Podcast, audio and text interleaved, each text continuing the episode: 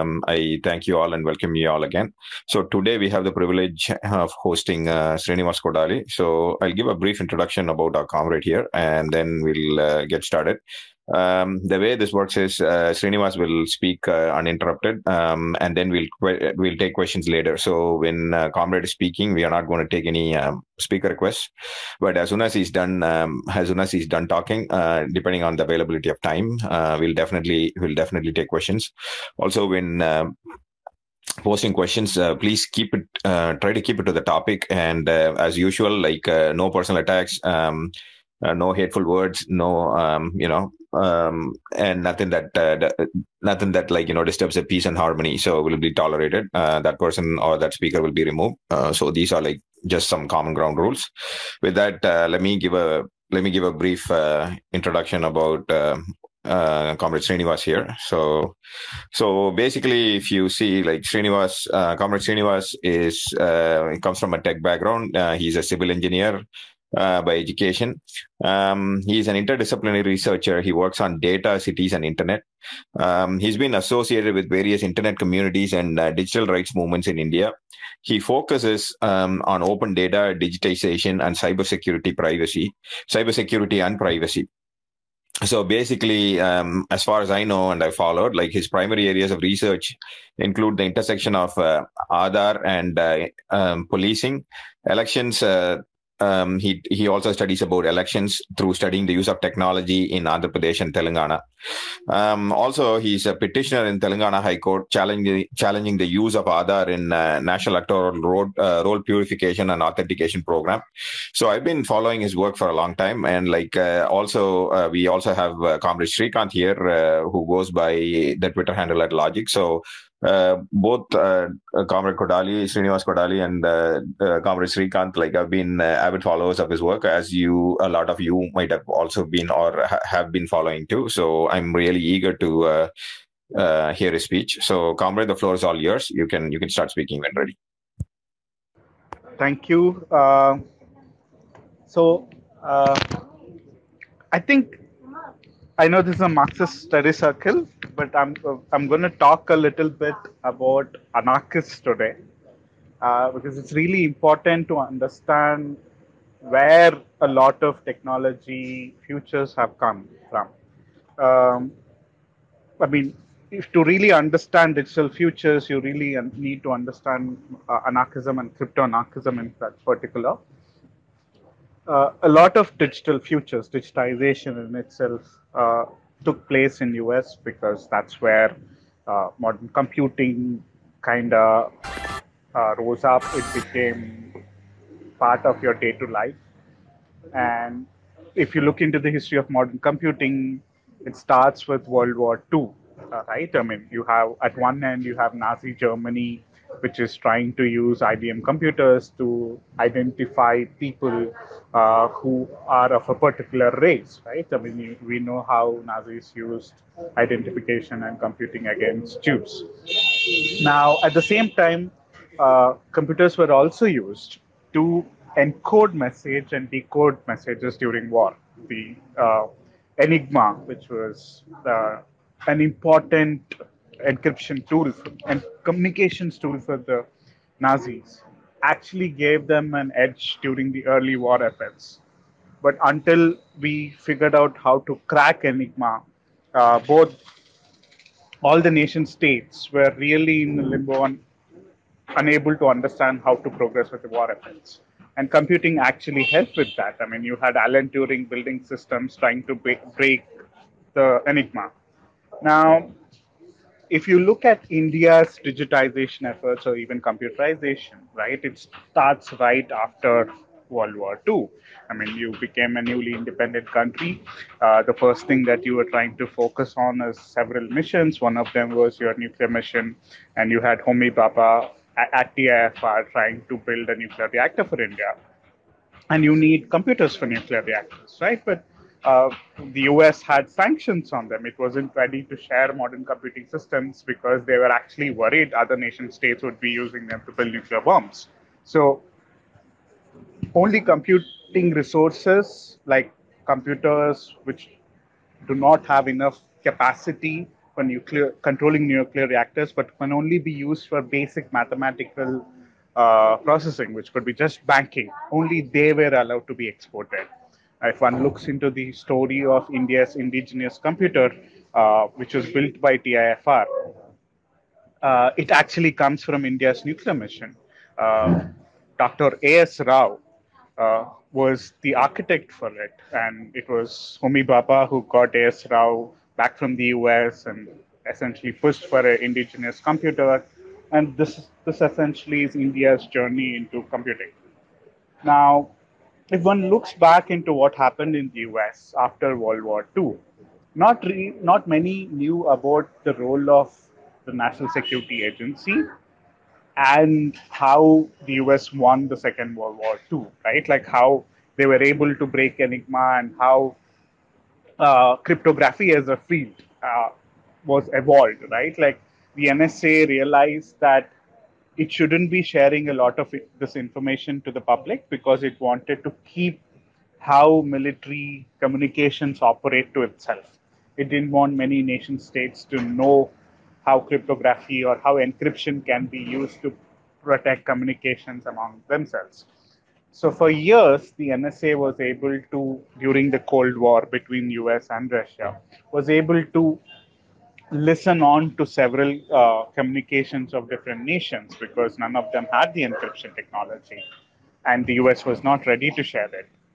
Uh, but in the 70s, what essentially happened was uh, you had Watergate, and Nixon uh, basically used some of the national security organizations, including the CIA, the FBI, and all of them, against their opposition in the United States.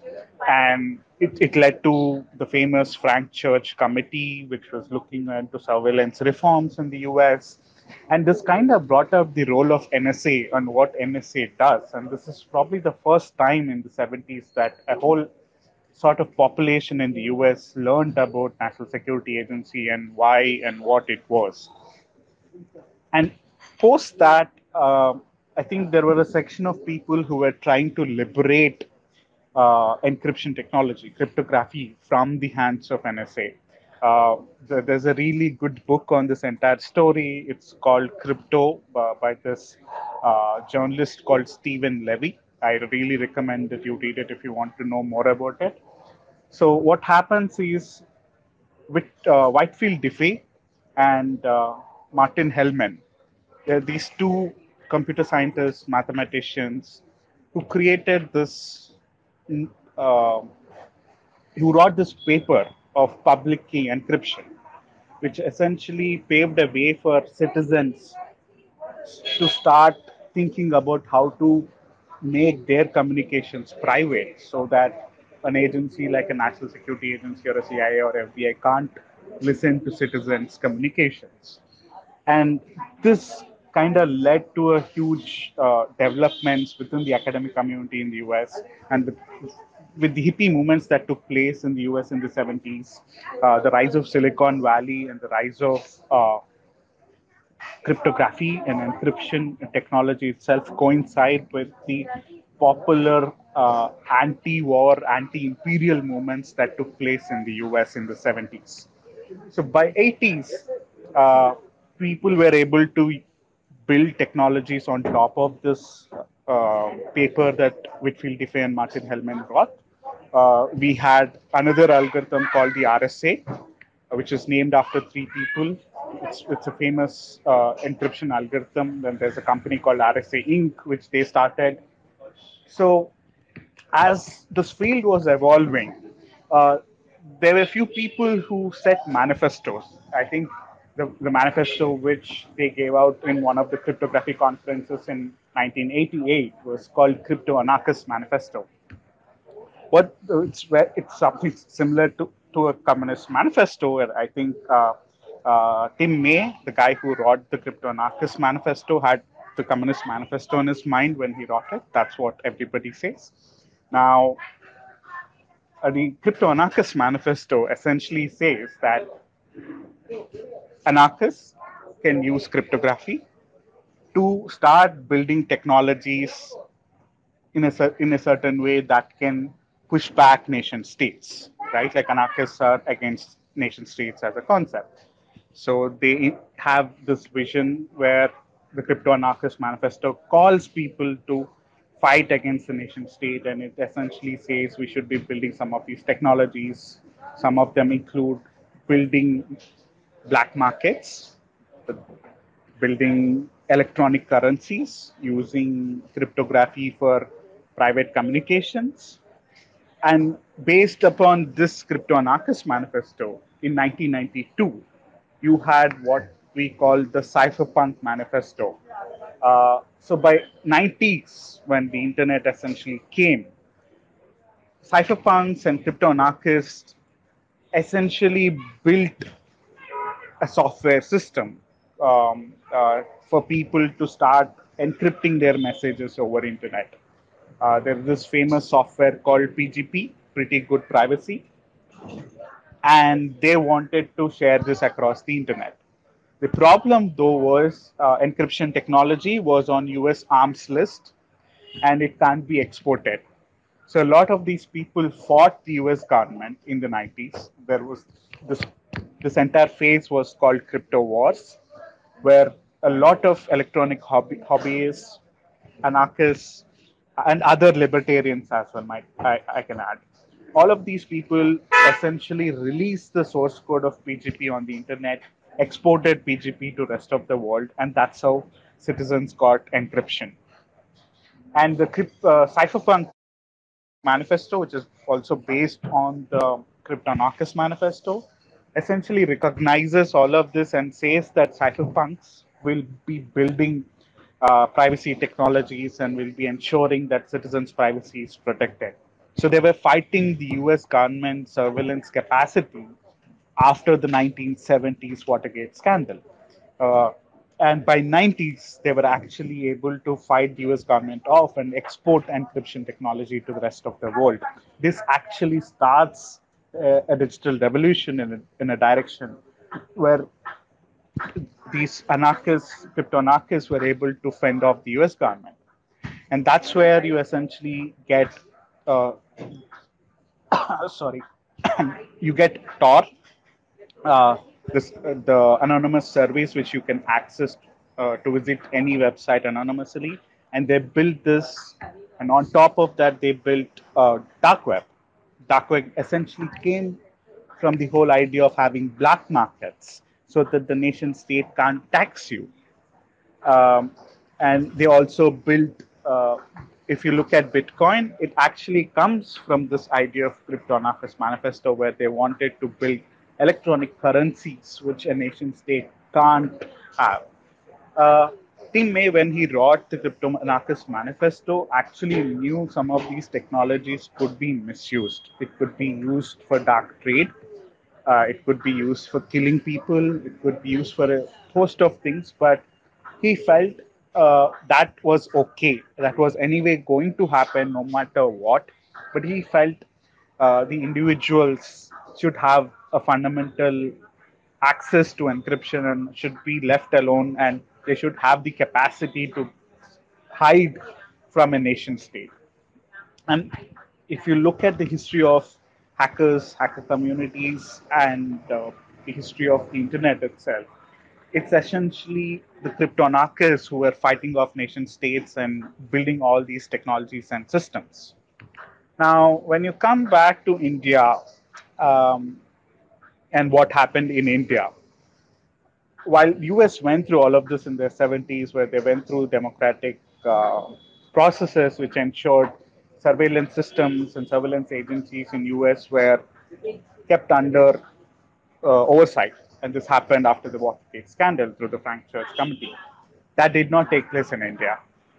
And after liberalization, after 90s, if you look at how the internet came into India in 90s, uh, and if you in particular look at places like Hyderabad, because during Y2K, Hyderabad is one of those cities which built, uh, which got built, which adopted some of the neoliberal strategies to essentially uh, build technology systems um, so that it can digitize itself, right? Now, the story of Andhra Pradesh, the story of Andhra Pradesh is so important in this because uh, we were looking towards the West, we were looking towards Singapore in digitizing our societies. And a lot of early experiments when it comes to digitization have taken place in Andhra Pradesh. When you talk about Aadhaar and how it came right after Bombay attacks, uh, if you look back for the history of biometric projects in India, there was this biometric co- project called the AP Smart Card project in Andhra Pradesh. Uh, it happened in, if I'm not wrong, Warangal and Karimnagar. These were the pilots. And part of these pilots is what we got electronic uh, banking transactions. They got EBT. So before DBT, there was EBT. And all of this kind of took place in AP in 2006. This was all part of India's digitization efforts, which Andhra Pradesh played a major role in. Now, by the time of 2008, uh, Andhra Pradesh, because it, it became a model in terms of digitization, several of several officials and bureaucrats from Andhra Pradesh were part of uh, committees which were recommending India to follow the Andhra Pradesh model to digitize itself. So we got something called the National E-Governance Plan. Uh, it was, I think, the 11th report of the Second Administrative Reforms Commission, which actually describes how India should digitize itself. And by then you had Aadhaar, you had CCTNS. CCTNS is Crime and Criminal Tracking Networks and Systems, which is essentially going to digitize all policing systems and interconnect them. And there were a host of databases that the National E-Governance Plan was recommending.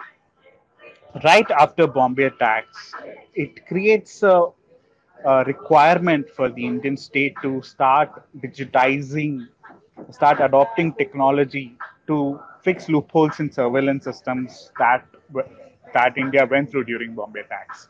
And the essential question was identification of outsiders, right? Like uh, we could not identify these terrorists. There were multiple lapses by the Coast Guard, by the Bombay Police, and by the Indian Navy as well. And to essentially ensure these issues don't happen again, their recommendation was let's let's start identifying people and let's ensure whoever enters our course, they can uh, they can be identified as Indians. So what you do immediately after Bombay attacks is you bring in biometric identification cards. You bring in this old project called the National Population Register, and uh, which was kind of recommended after Kargil War, and you start pushing something called the multi-purpose national identity card. And uh, what the Bombay Police and the Indian security establishment, Coast Guard and Navy did was because coasts were suddenly a threat, they suddenly wanted to identify every fisherman who would be coming into Bombay because uh, you you were fearing there will be more attacks through coast. That was the worry that it Bombay attacks could set a model. So they start issuing biometric identification to fishermen across Bombay, and they start building all these surveillance systems. You start building CCTNS, you start building CMS, uh, because you could not intercept uh, telephonic communication. So they wanted technology to help them uh, intercept phone calls, and whenever they put in some keywords, they should be able to know if somebody if somebody had uttered a word called uh, Modi or attack or something, anything that they should be able to know who are the people who are talking, when did the call took place. So all of these surveillance systems, the modern surveillance systems that India was establishing, happened after Bombay attacks. But on top of that, what India did was it built all of this on top of an identity system, Aadhaar, uh, which the US rejected, by the way. Uh, the crypto anarchists actually fought back tooth and nail to preserve anonymity and they rejected digital identity. Aadhaar was a digital identity that Indian capitalism was trying to push so that they can build a series of uh, digitization systems to digitize our country so that they can get new consumers.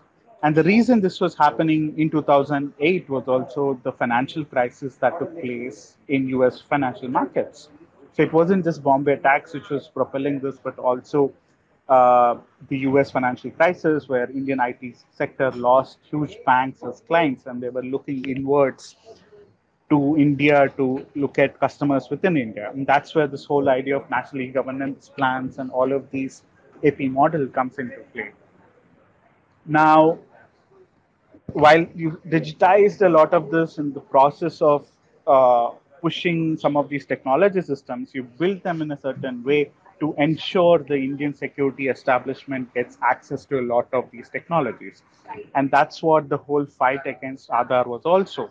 Uh, the Aadhaar case was not limited to Aadhaar uh, or ration cards and exclusion. It was also about surveillance because NPR was challenged part of the Aadhaar case.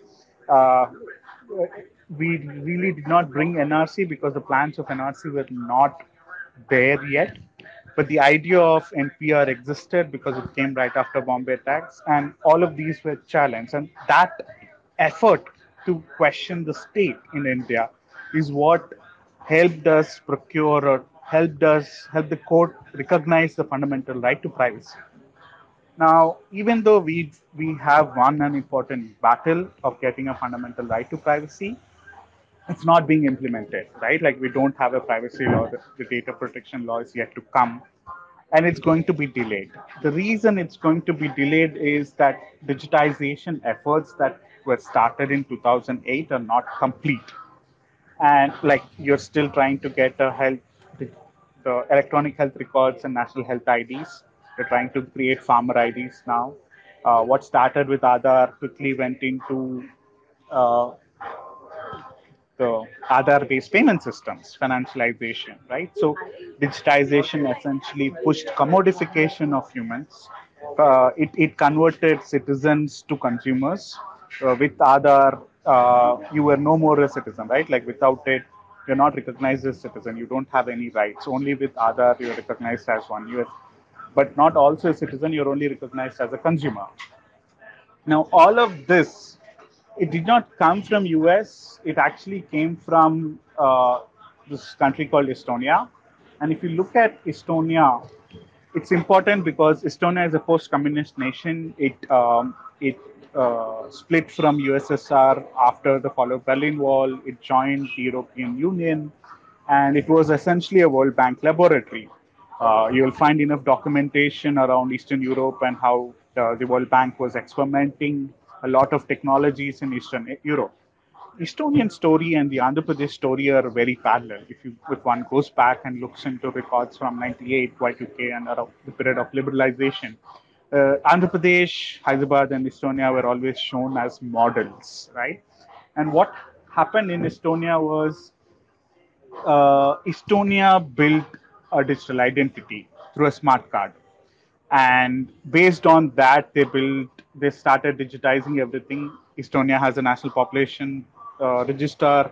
They have a electronic health register. They have e-voting.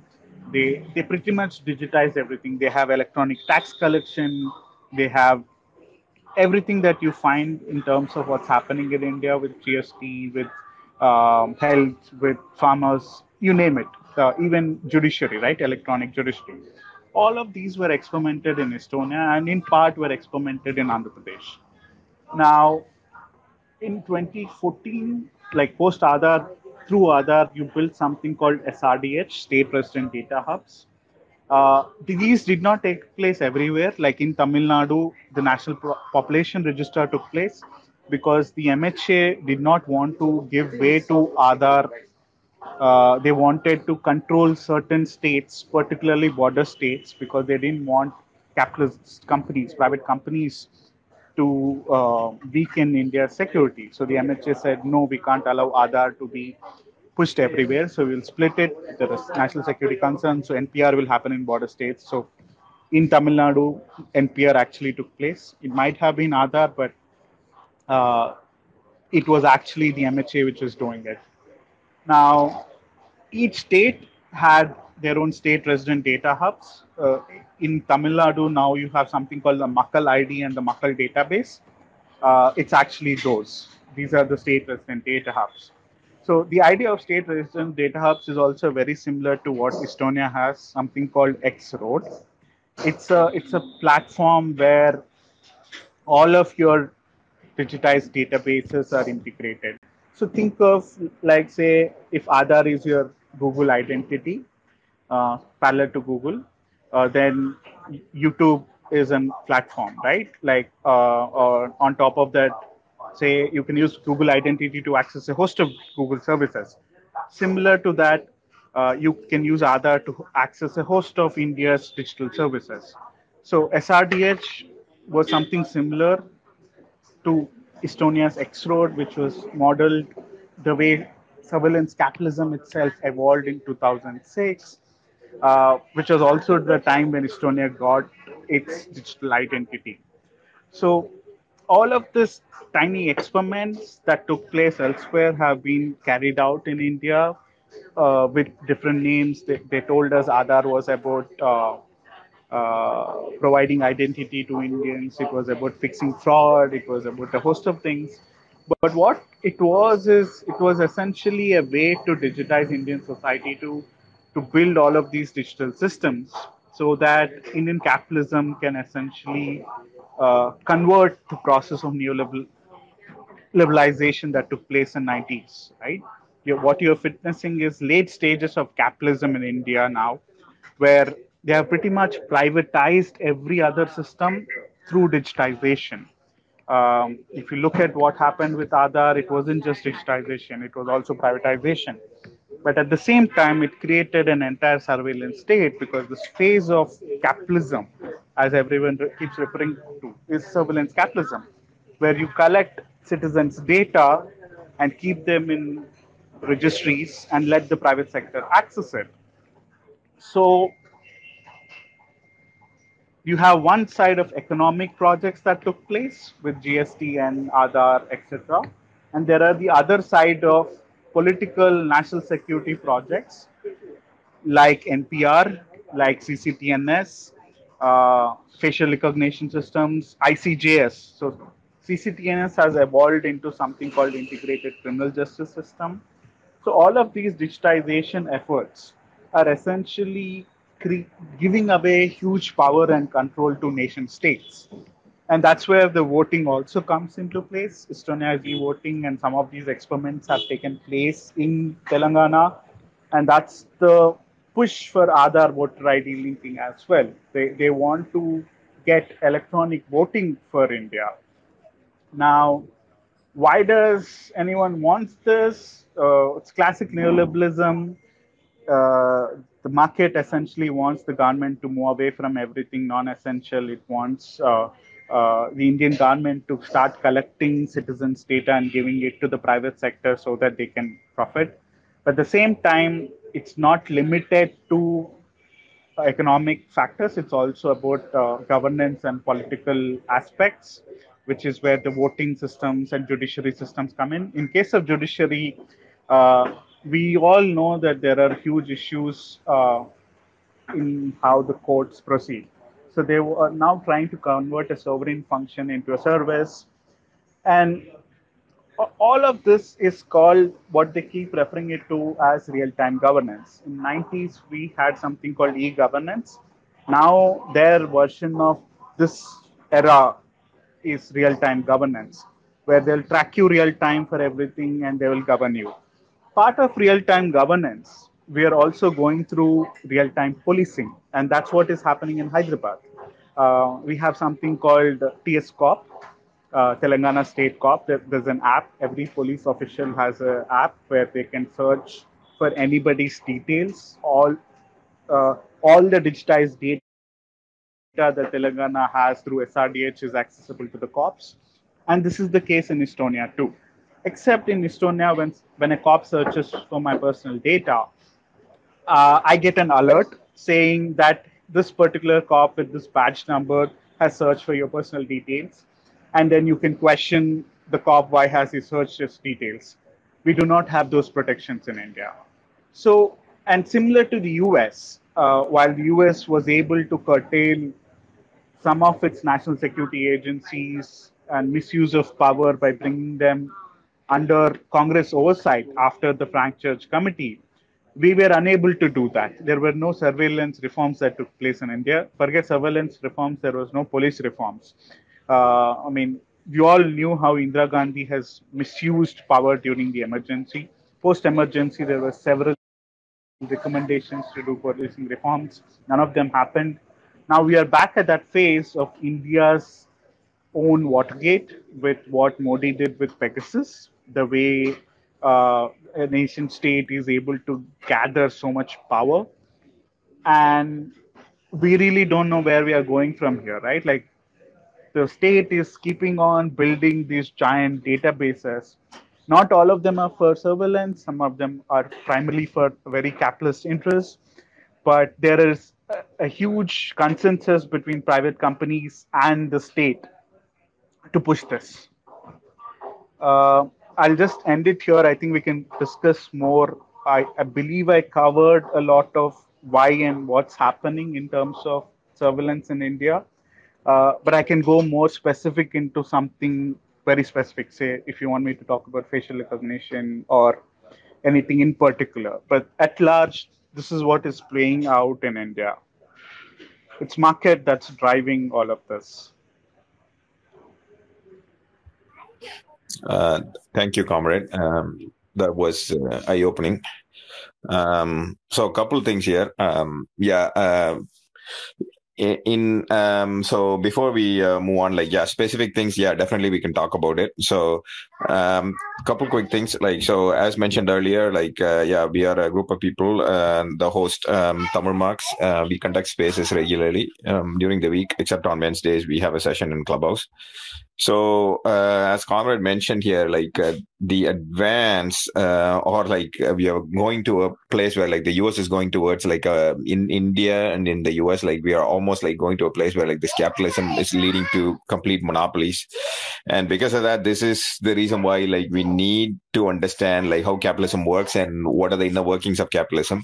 And to understand that, like you need to, you know, read Marx. Um, Capital, the book written by the landmark work by um, Karl Marx is a good you know i won't say it's a starting point because like it's it's it's pretty dense and like it's difficult to understand but like yeah so um in order to like you know in order to make people understand how this works how political economy works because like for most of us like we think like politics and economy are two different things but like political economy is intertwined and that's what like all Marx says and pretty much like all uh, Marxist readers like talk about. So um, that's one of the biggest reasons why like you know we we started we started this group. So um, we conduct as most of our stuff our spaces happen in tamil but we also host spaces like this in english.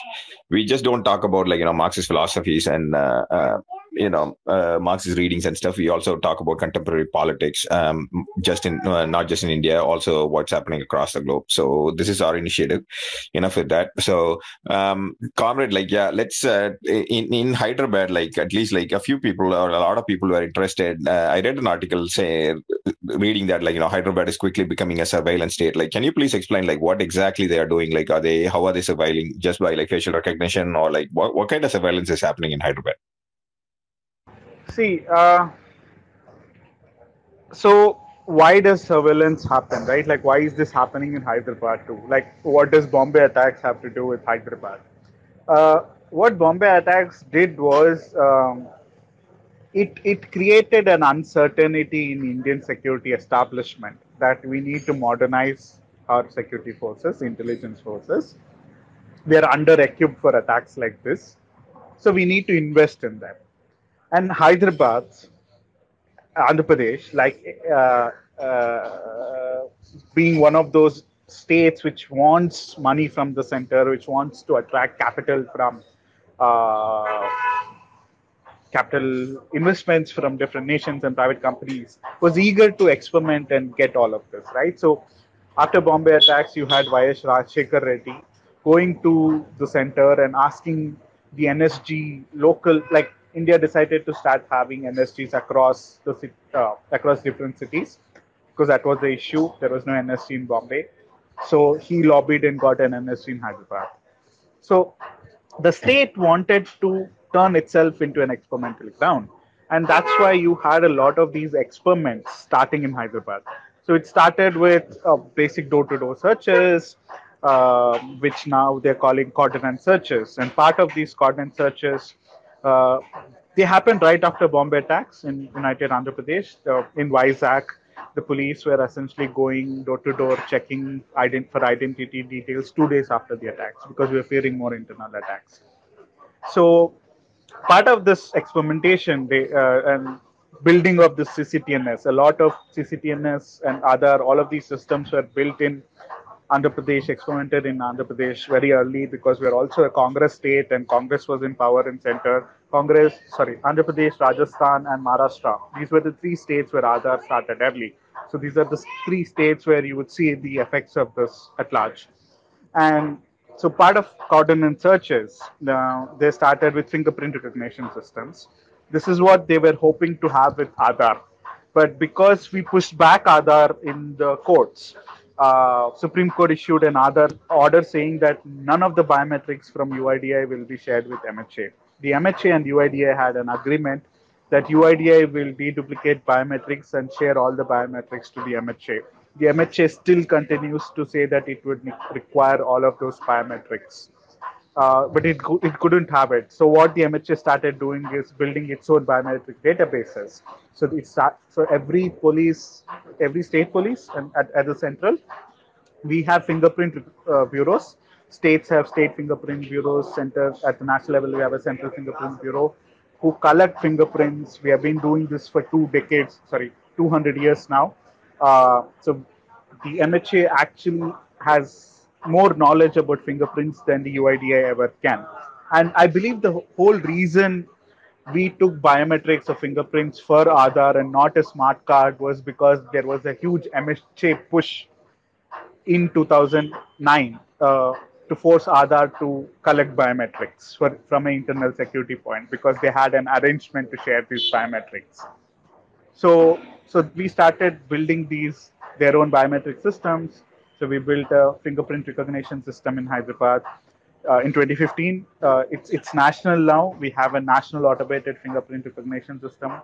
By 2018, we built a facial recognition system with Japanese funding. Uh, most of these cameras are owned uh, are supplied by NEC Japan.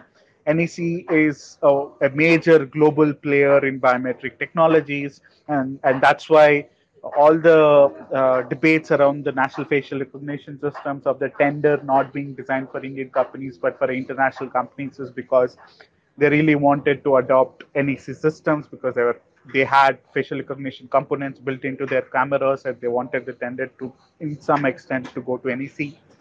Uh, but not just these, right? Like as I as I keep saying, the cops have access to 360 degree profiling.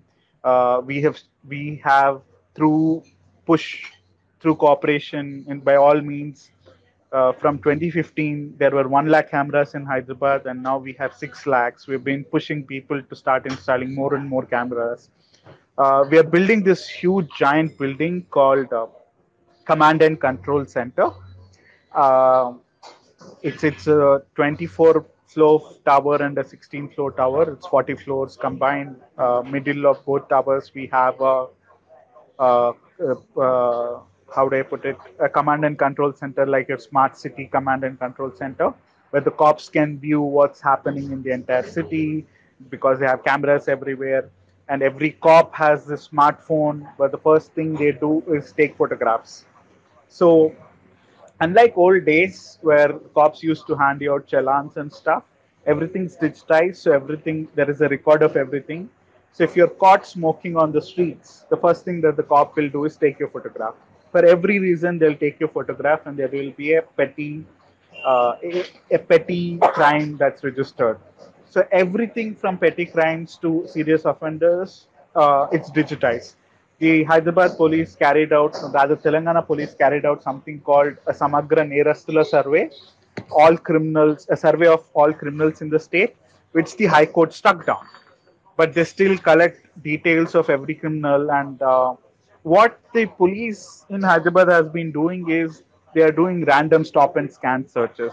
They'll randomly stop you on the street, take a photograph of you, or take a fingerprint of you. Uh, and, and, this is a this is a practice that we are supposed to be doing with Aadhaar and with uh, identity documents at borders, right? Like when you go from one nation to another nation at borders, uh, the border security agencies, customs ask you for identification, where you also give your biometrics. But that's being so normalized that they happen in streets in Hyderabad every other day. And and all of this, people keep asking me what are the effects of all of this, the effects is there is pretty much no opposition in Hyderabad in Telangana. Uh, there are no protests, and through cordon and searches, they are essentially restricting your movements to a limited area. They're scaring you up. So we are a police state in some capacity. That's pretty scary. That's um, that's really really scary. Okay, thanks, comrade. Um, so we'll start taking questions now. Uh, so Srikant, comrade, like you can you can start, and then like Sabina, Basha, you can you can go after Srikant. Or if you guys uh, have anything to share too, please feel free. And uh, other comrades, like if you have questions uh, for uh, our comrade uh, Srinivas here, please request. The mic request is open. The host will grant you pretty much like anyone, anyone and everyone can speak in our space, as long as like you know we follow the the decorum and everything. So feel free, Srikant Olar, it's yours. Yeah, Srinivas, can you explain the link between uh, NPR, NRC, and then uh, CAA and Aadhaar and, and how these are linked? Okay, so oops, sorry, I exited it. Hi, sorry. Um, so I think it's an important question, and there is not a lot of clarity on how this functions.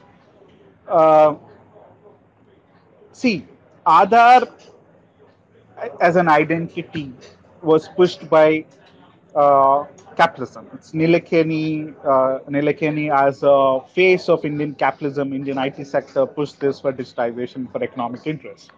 Okay, but the true intent of identity push and building databases was always by the MHA for national security reasons, where they wanted to build, they wanted to know who are the people in the country so that anytime at borders, whenever somebody comes, they know that this particular person is not an Indian and we should be profiling him, right? Now, the idea of doing NPR was first popularized after Kargil War. During Kargil War, the it was similar situation where you had some of the Pakistanis enter, enter Indian territory and the Indian state could not identify them. I mean, in South Asia, we're pretty much similar. We, we don't know who's an Indian, who's not an Indian. We all look the same. We're brown people. So they are like, okay, we should get this. And interestingly, uh, they proposed a smart card called MNIC in 1998, and all of this became part of uh, the National Task Force on IT, which was constituted by the Planning Commission in 1998 by Vajpayee for digitization. So whatever the military requirement was, the MHA requirement was, the capital capitalism wanted a role to play in it so that they gain some money, and they adopted it. They were pushing for it, right? Now the NRC part, if you one goes and looks at it, there is one component in Assam, uh, but I will not go in deep into Assam. But the idea that the MHA has here in terms of NRC is they really, really want to know who are Indian citizens and who are not Indian citizens from a very internal security point of view. So part of the searches that are taking place in Hyderabad, the Hyderabad police records Aadhaar numbers of people who are living in slums and who are living in uh, Muslim areas. And whenever they know someone's not an Indian, they have a suspicion on them. They have sent 127 people's Aadhaar details to UIDAI asking UIDAI to revoke their citizenship. Sorry, revoke their Aadhaar number and question their citizenship. Okay, so that is a form of NRC. So it's like essentially the police, it's NRC is policing you you really want to know who's an illegal immigrant inside the country? The sleeper uh, what they call sleeper cells right? There are people who are not indians who are living in india. We want to identify who are those people.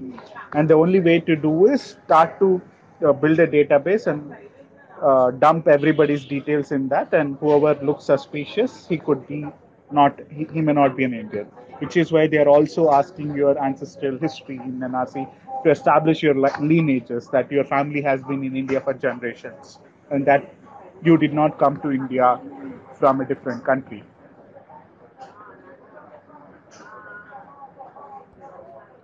Okay, Srikant Comrade, do you have any follow-up questions? No, comrade. Yeah. Okay, thank you so much. Um, that was uh, yeah, that was well explained. Um, I have one like I'll ask at the last. Uh, Sabina Basha, you've been waiting for a long time. Thanks for being patient. You can you can speak. Yeah, uh, thank you for giving me the mic. And uh, Srinivas, uh, uh, the question that Srikant asked um, and, uh, was what I wanted to ask as well. Um, NPR, uh, I believe uh, they will retain those uh, 16 or 17 new questions, which are contentious um, uh, when they start the NPR or, or the um, probably the the census exercise. So uh, now, how do we push this back? Because uh, these are uh, really surveillance questions which can be brought to question um, citizenship.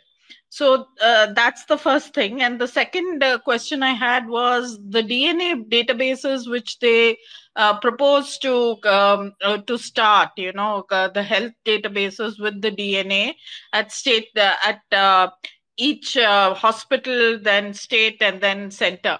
So, uh, your thoughts on that? Thank you. Okay, I think it's really important for Tamil Nadu to go check, Tamilians to go look at what NPR is because it already happened to you. Okay, and you're actually affected by it. Uh, so, like, I think um, I, uh, it was mentioned, right? Like, I filed a case against uh, the Election Commission of India for voter deletions in Telangana. So, what happened during this whole Aadhaar voter ID linking in Telangana was that the election commission gave a lot of voter data to the state governments and which includes photo data everything in some states the election commission asked the mha in this case in tamil nadu to share all the voter data that they collected part of npr that happened in tamil nadu. Okay? And based on all of this data they actually deleted voters. I mean if you had in 2019 elections if there were voters who were missing who could not vote that was because of this linking. Now what they did in npr in tamil nadu when they did during 2010-11 census was that sorry, they collected a lot of details about the populations. They issued identity cards. They profiled everyone and anyone right? Now now when in the new census what is the threat? Like one threat that happened because of npr in 2010 and 11 was people's votes were removed. It was error it was accident it was targeted. We really don't know because there's no investigation into it. Now the issue that i see with the npr process is that census data is very restricted. Only a certain people can access it. There is a law around census. You can only do certain things. You can't do everything. Uh, with npr you can do pretty much anything and everything. Um, uh, and if you look at the recent amendment that's being proposed to birth and death registration act they wanted to use birth certificates and death certificates to update electoral identity to update Aadhaar, to update motor vehicles act and all of this right so fundamentally it affects you your identity like Aadhaar npr itself affects you everywhere uh, that's the issue with citizenship. No, if you're not a citizen, you're not entitled to anything. So it, it brings in the question of uh, uh, whether you are eligible to live in India or not, and whether you're eligible to have a voter ID, whether you're eligible to have a motor vehicle ID, and all of this come into play. But the larger threat I see with NPR is this NPR data can be used and will be used for delimitation in 2026.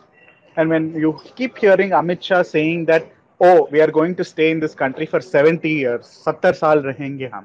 The way they are going to do that is essentially remodify constituencies in India in a certain way that only BJP wins, gerrymandering. And the new parliament that they are building, the thousand seater capacities is for that. They somehow want to win the 2024 election so that 26 they can game the entire country. So that's a larger threat I see. Wow. So So you're saying that like uh, like what happens in the US, like gerrymandering and redistricting is happening. Wow, that's scary. Uh, it's, it's you, what you happened in AP Telangana. No, AP Telangana voter deletions. Uh, that's what happened in AP. All of this SRDH data, other data was leaked to TDP, and they were caught with this. There were letters, complaints which were sent to the election commission the Telangana uh, police appointed a special investigation team to investigate it. It killed TDP in that election. But nobody, UIDAI, neither ECI investigated this. Wow. Uh, Sabina Basha, you have a follow up question. You have raised your hand. You can go ahead. Yeah, uh, the, the uh, follow up question uh, uh, I asked again. Um, uh, by the way, I'm not from Tamil Nadu, I'm from Karnataka. I live in Bangalore. Um, so, yeah, the, it was obvious about gerrymandering, also to remove um, voter IDs from probably from Muslims and people they didn't want to vote. Um, the other question was on the DNA profiling and health ID. Okay, so the DNA profiling bit, actually, the reason it has come, it has come from CCMB, the Center for Molecular Biology in Hyderabad. The reason these scientists want DNA data is they really want to analyze Indians' DNA data for scientific reasons. But the MHA has other intentions around it where they want to use DNA data for crime solving, which they already do to a certain extent with forensics and all of this. But uh, they want to retain DNA database, DNA in databases for a long term. No other country has done it an extent that MHA wants it. Uh, U, uh, UK tried doing it, but they shut it down. It was too costly, so they never bothered to go ahead with it. So the MHA has bad intentions. Uh, the CCMB guys are like, no, no, we still need it. We really don't know uh, what will happen with it. Is it dangerous? Yes. Uh, do we need it? Uh, that's a different question. I, I don't think I'm able to answer, frankly. Yeah, just one. Yeah, just one. Yeah, just one. Yeah, just one yeah just one. Yeah just one